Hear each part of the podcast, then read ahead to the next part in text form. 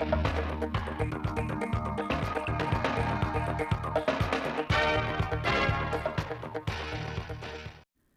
kính chào quý vị và các bạn. Mời quý vị và các bạn nghe chương trình Thời sự chiều thứ Bảy ngày 15 tháng 10 của Đài Phát thanh Truyền hình Thanh Hóa. Những thông tin chính sẽ có trong chương trình. 9 tháng năm 2022, tốc độ tăng trưởng tổng sản phẩm GDP tỉnh Thanh Hóa ước đạt 14,24%, đứng thứ 6 trong số 63 tỉnh, thành phố. Đảm bảo an toàn phòng chống cháy nổ tại các cơ sở sản xuất kinh doanh. Phòng chống các bệnh truyền nhiễm mùa thu đông cho trẻ em. Trong phần tin thời sự quốc tế, Tổng thống Nga Putin Ấn Độ và Trung Quốc cho rằng cần giải quyết xung đột Ukraine một cách hòa bình. Mỹ kêu gọi Triều Tiên ngừng hành động khiêu khích tham gia đối thoại. Sau đây là nội dung chi tiết.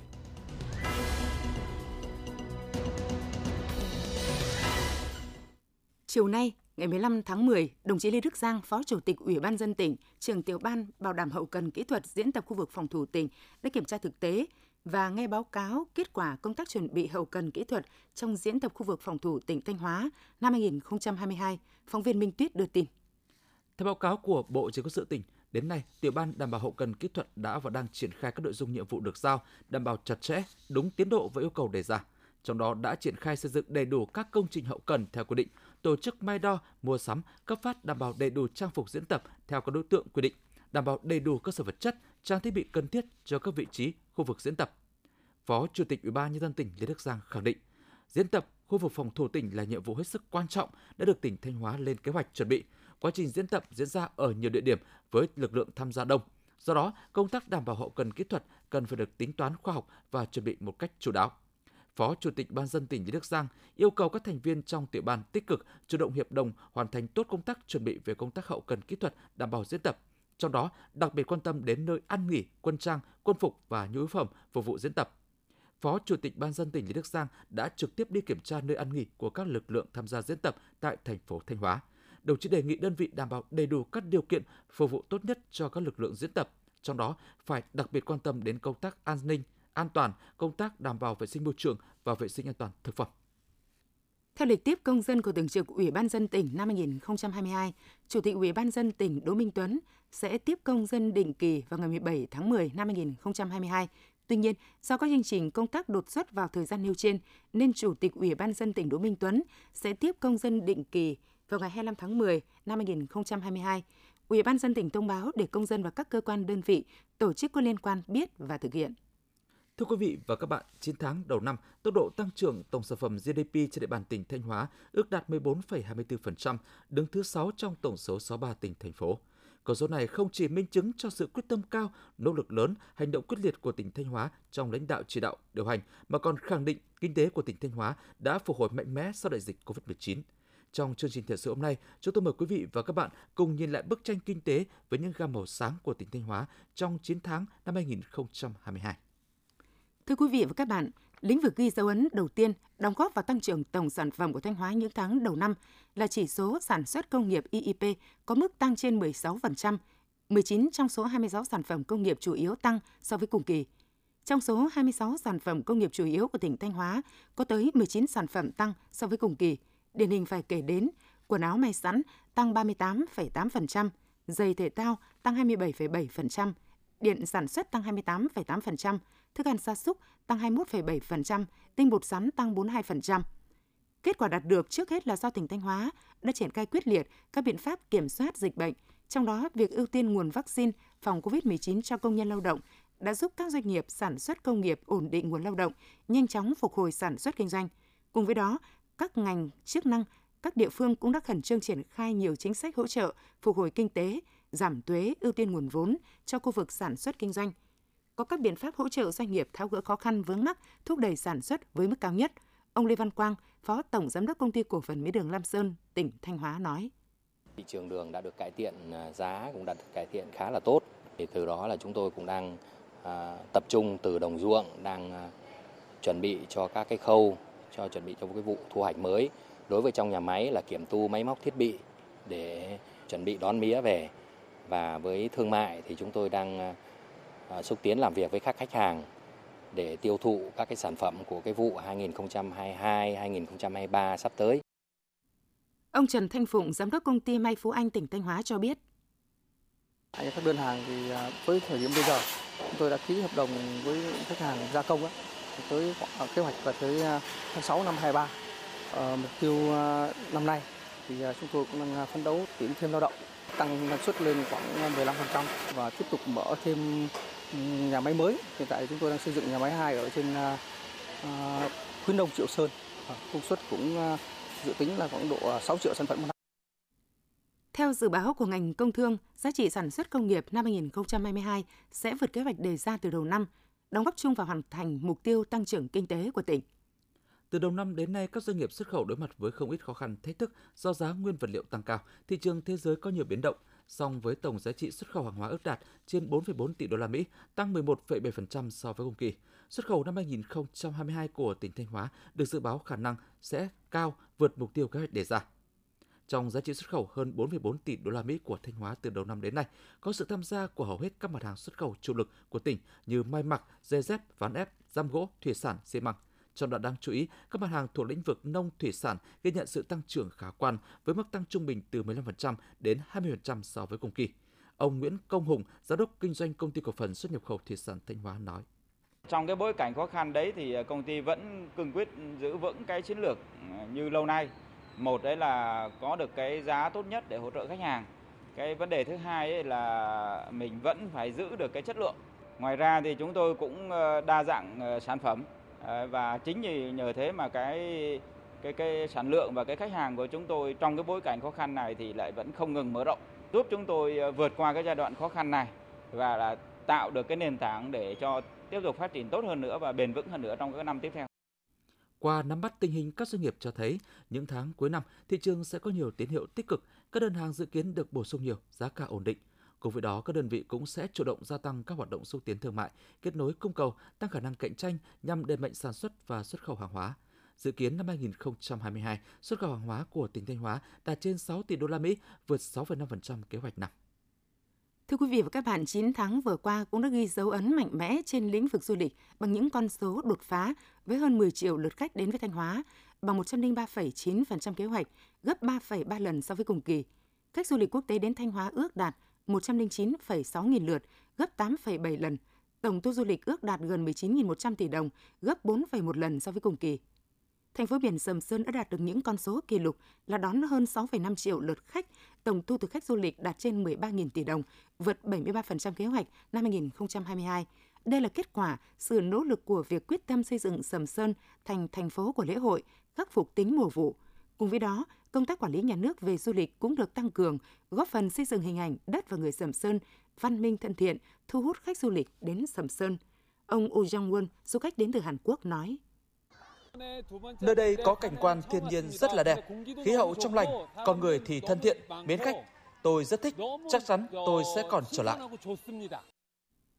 Theo phân tích của các chuyên gia du lịch, thời điểm du lịch mới mở cửa trở lại, các tỉnh phía Bắc là nguồn khách chính của Thanh Hóa. Nhờ thực hiện tốt việc xây dựng điểm đến xanh, tuyến du lịch xanh, dán nhãn xanh cho các doanh nghiệp như sự cam kết về an toàn, chất lượng, nên chỉ sau một thời gian ngắn, du lịch Thanh Hóa đã thu hút nguồn khách đa dạng từ các địa phương trong cả nước – Bên cạnh đó, việc Thanh Hóa đã phát triển khá nhiều sản phẩm du lịch phù hợp với thị hiếu du lịch trong tình hình mới như camping, farmstay, du lịch nông trại, đã góp phần quan trọng tạo nên sức hấp dẫn của du lịch Thanh Hóa. Một dấu ấn nổi bật nữa trong lĩnh vực kinh tế phải kể đến con số thu ngân sách của tỉnh trong 9 tháng. Với con số 41.000 tỷ đồng, Thanh Hóa xếp vào nhóm 10 tỉnh thành phố có số thu lớn nhất cả nước.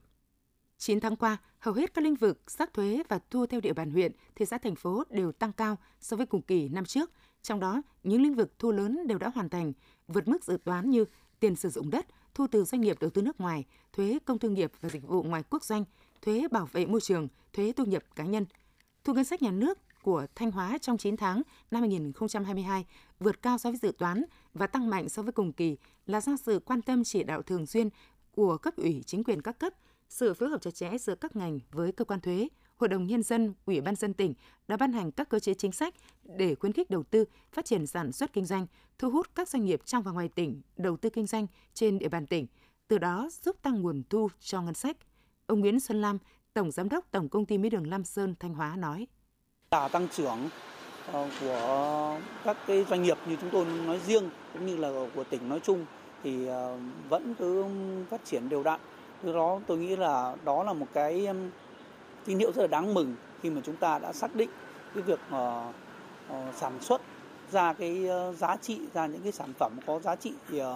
thực tế nó là cái điểm tựa để phát triển cho nền kinh tế. Bà Cao Thị Xuân, Phó Chủ tịch Hội đồng Dân tộc của Quốc hội cho biết. Và đạt được cái kết quả này thì tôi cho rằng đó là sự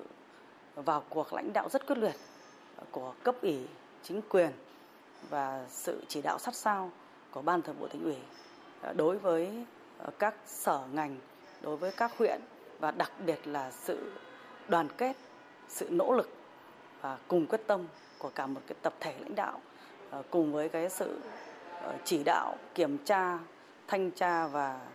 Ờ, cái sự đôn đốc rất là kịp thời đối với các thực hiện các nhiệm vụ và đối với theo từng sở ngành và các huyện thị. Có thể thấy bức tranh kinh tế của tỉnh Thanh Hóa 9 tháng qua có nhiều điểm sáng, song không chủ quan hoặc thỏa mãn với những kết quả đạt được. Tỉnh Thanh Hóa đang tiếp tục đánh giá đúng tình hình, bám sát thực tiễn để đề ra các chủ trương, nhiệm vụ, giải pháp với tinh thần chủ động sáng tạo, quyết tâm thực hiện thắng lợi các mục tiêu nhiệm vụ đã đề ra.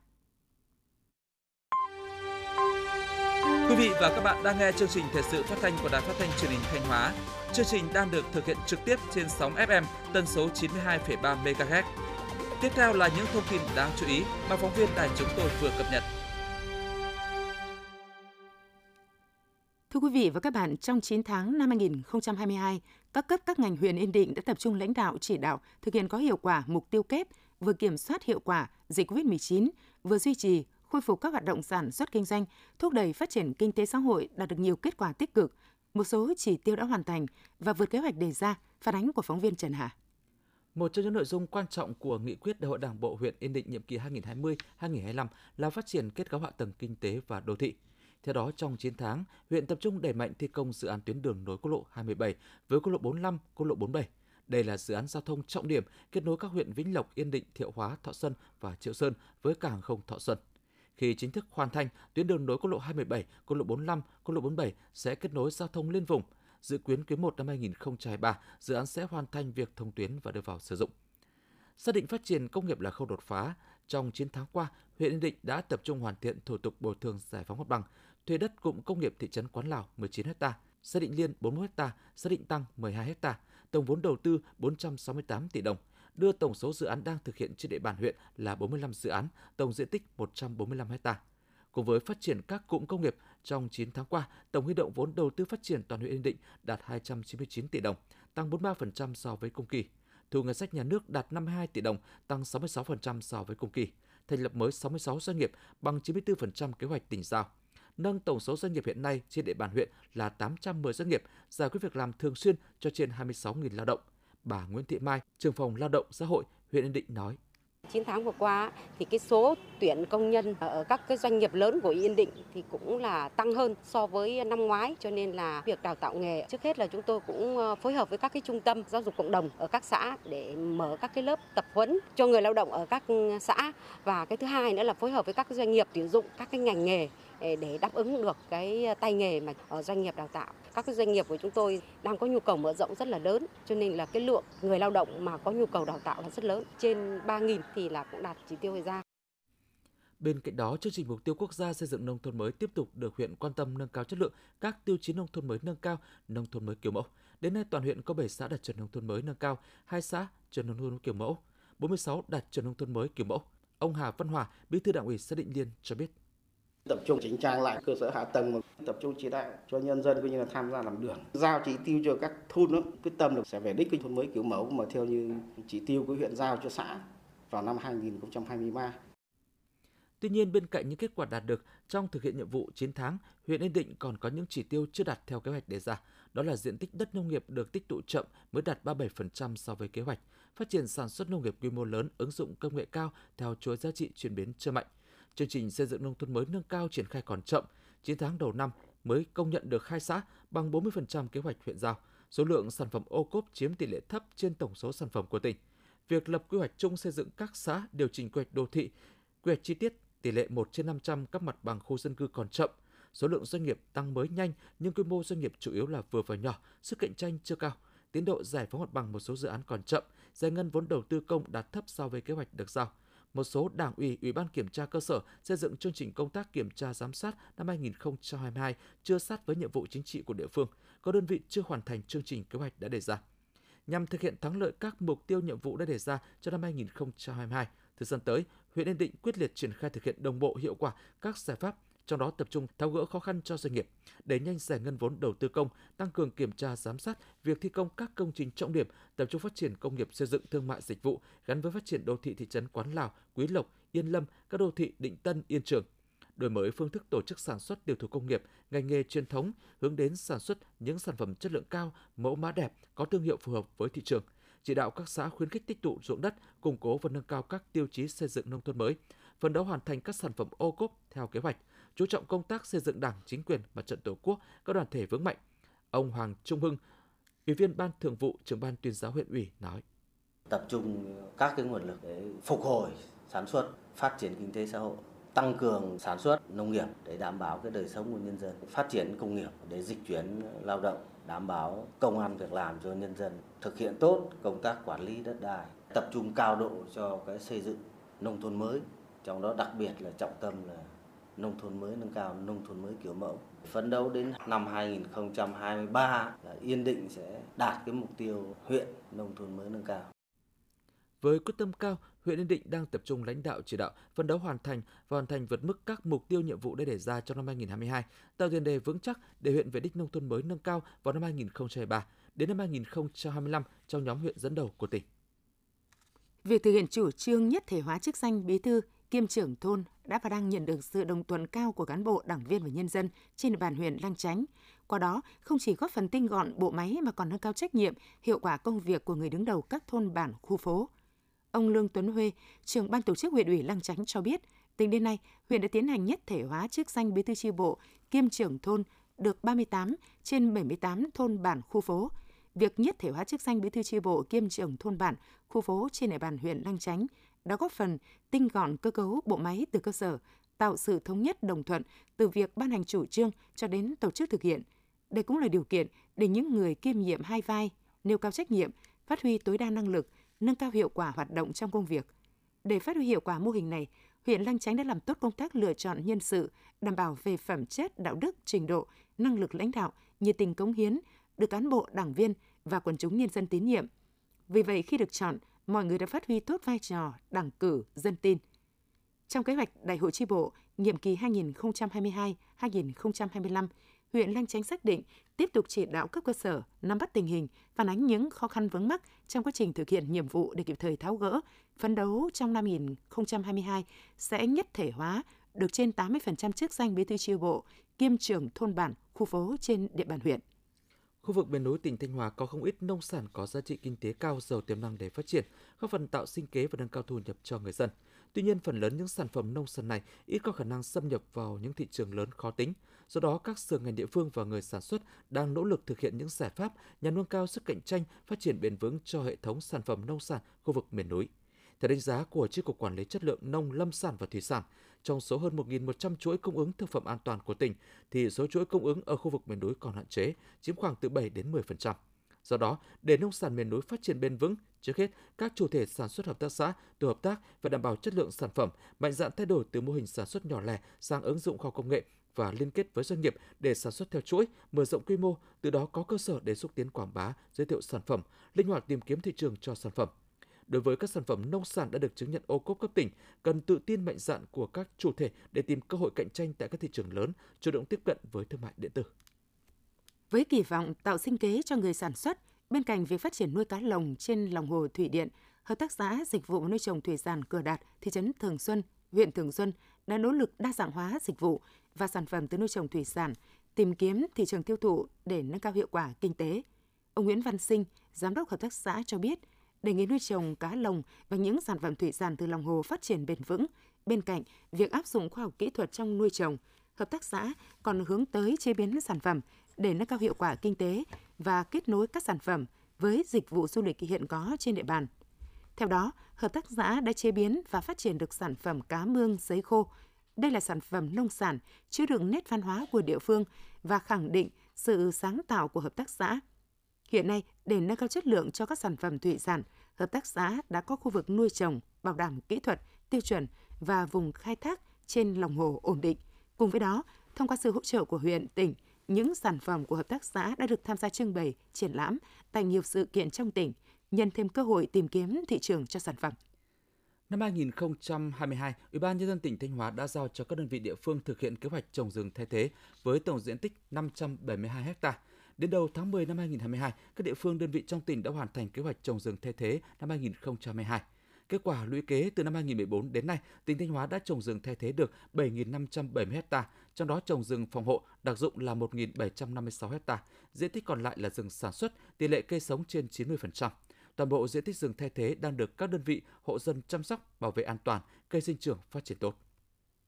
Lựa chọn chuyển đổi diện tích trồng cây lâm nghiệp kém hiệu quả sang trồng cây vầu đắng, bước đầu mang lại hiệu quả kinh tế, góp phần xóa đói giảm nghèo cho người dân ở xã Yên Khương, huyện Lang Chánh. Từ năm 2015, nhận thấy tính khả thi về kinh tế từ cây vầu đắng, thông qua các nguồn vốn từ chương trình 30A 135, chương trình giảm nghèo, xã Yên Khương đã đưa vào trồng thử nghiệm 45 ha cho các hộ nghèo, hộ cận nghèo. Sau thời gian trồng thử nghiệm, nhờ phù hợp với điều kiện đất đai khí hậu nên cây vầu phát triển nhanh, tỷ lệ sống đạt cao, lại không tốn công chăm sóc, ít sâu bệnh, có thể thu nhập quanh năm. Lợi nhuận từ cây vầu đem lại cao hơn 2 đến 3 lần so với các loại cây trồng khác. Vào kỳ thu hoạch cao điểm, một hecta vầu có thể thu về trên 30 tấn. Với giá bán như hiện nay, 1,6 đến 2 triệu đồng một tấn, người trồng vầu có thể thu về gần 60 triệu đồng một hecta một năm. Nhận thấy hiệu quả kinh tế từ cây vầu mang lại, hiện nay cùng với trên 300 hecta vầu tự nhiên, người dân xã Yên Thắng đã mở rộng thêm 60 hecta. Bà Lò Thị Tiên, Phó Chủ tịch Ủy ban dân xã Yên Thắng cho biết, trong thời gian tới, xã tiếp tục vận động nhân dân mở rộng diện tích trồng vầu, đồng thời đấu mối với các doanh nghiệp chế biến lâm sản trong và ngoài tỉnh để thu mua sản phẩm vầu cho người dân. Sở Nông nghiệp và Phát triển Nông thôn vừa ban hành văn bản số 4231 ngày 10 tháng 10 năm 2022 về việc tăng cường thực hiện các nhiệm vụ giải pháp cấp bách để bảo tồn các loài chim hoang dã, chim di cư trên địa bàn tỉnh.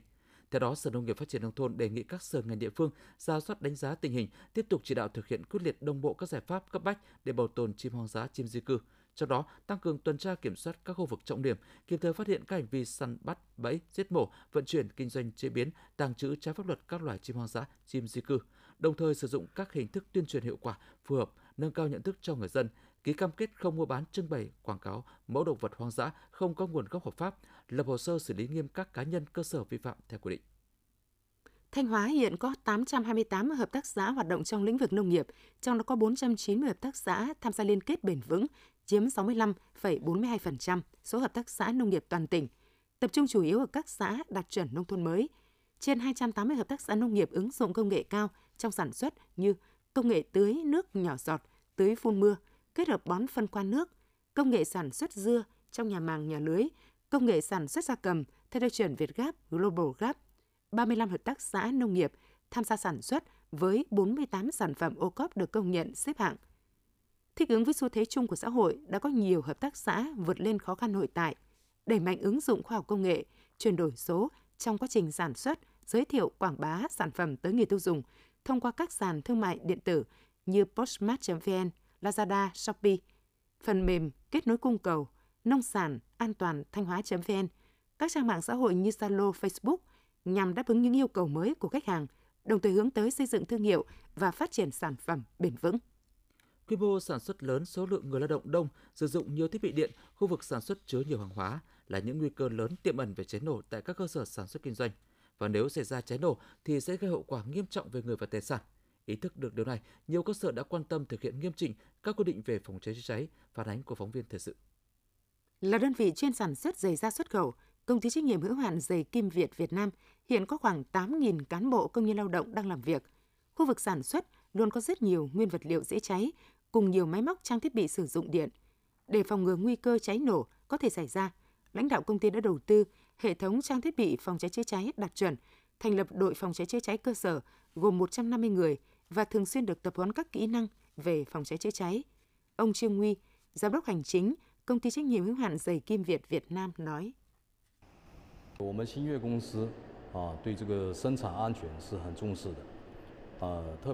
Các cấp lãnh đạo trong công ty đặc biệt coi trọng đến công tác phòng cháy, Hàng ngày và định kỳ thì các bộ phận phụ trách lĩnh vực phòng cháy trong công ty sẽ kiểm tra, bảo dưỡng các thiết bị để đảm bảo hệ thống phòng cháy và con người luôn trong tư thế sẵn sàng khi có hỏa hoạn xảy ra.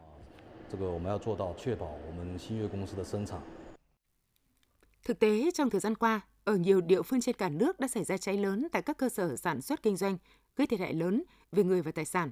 Nhận thức rõ nguy cơ và hậu quả do cháy nổ gây ra – nhiều cơ sở đã xây dựng phương án ứng phó với các sự cố cháy nổ phù hợp với điều kiện thực tế cũng như thực hiện nghiêm túc phương châm 4 tại chỗ để phòng ngừa, hạn chế đến mức thấp nhất thiệt hại do cháy nổ.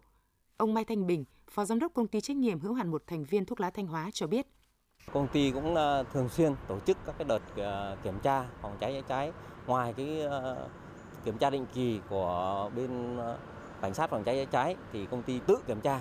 thì hàng tháng, hàng tuần thì ờ, cái đội phòng cháy chữa cháy cơ sở và ban chỉ huy phòng cháy chữa cháy và cứu hộ cứu nạn cơ sở thì có đi kiểm tra tất cả các cái uh, xưởng, uh, kho tàng, uh, văn phòng làm việc và thường xuyên nhắc nhở uốn nắn để uh, đảm bảo công tác phòng cháy chữa cháy. Theo giả soát của Công an tỉnh Thanh Hóa, trên địa bàn hiện có trên 27.700 cơ sở thuộc diện quản lý về phòng cháy chữa cháy, trong đó có hơn 1.800 cơ sở có nguy hiểm về cháy nổ. Bên cạnh các cơ sở rất chú trọng đến công tác đảm bảo an toàn phòng cháy chữa cháy, thì vẫn còn không ít cơ sở lơ là, thực hiện các quy định về phòng cháy chữa cháy mang tính hình thức hoặc đối phó với lực lượng chức năng. Do vậy, để tăng cường các biện pháp đảm bảo an toàn, phòng cháy chữa cháy và cứu nạn cứu hộ, đoàn kiểm tra liên ngành của Ủy ban dân tỉnh Thanh Hóa đang tiến hành kiểm tra các điều kiện kinh doanh dịch vụ, công tác đảm bảo an toàn, phòng cháy chữa cháy và cứu nạn cứu hộ tại các cơ sở trọng điểm có nguy cơ cao về cháy nổ trên địa bàn tỉnh và sẽ kiên quyết xử lý nghiêm đối với các trường hợp vi phạm. Thời tiết chuyển mùa thu sang đông, độ ẩm không khí cao, chênh lệch nhiệt độ giữa ngày và đêm lớn đã ảnh hưởng không nhỏ tới sức khỏe của trẻ. Tại bệnh viện Nhi Thanh Hóa, số lượng trẻ nhập viện điều trị các bệnh lý truyền nhiễm gia tăng. Từ đầu tháng 10 đến nay, khoa bệnh nhiệt đới Bệnh viện Nhi Thanh Hóa tiếp nhận hàng chục trẻ nhập viện có các biểu hiện lâm sàng nhiễm virus adeno như sốt cao, tiêu chảy, viêm kết mạc mắt, khó thở, thở nhanh. Nhiều trẻ sau đó xét nghiệm cho kết quả dương tính với virus adeno và có diễn tiến nặng, biến chứng viêm phổi, suy hô hấp. Thạc sĩ bác sĩ Trịnh Văn Lực, trưởng khoa bệnh nhiệt đới Bệnh viện Nhi Thanh Hóa nói.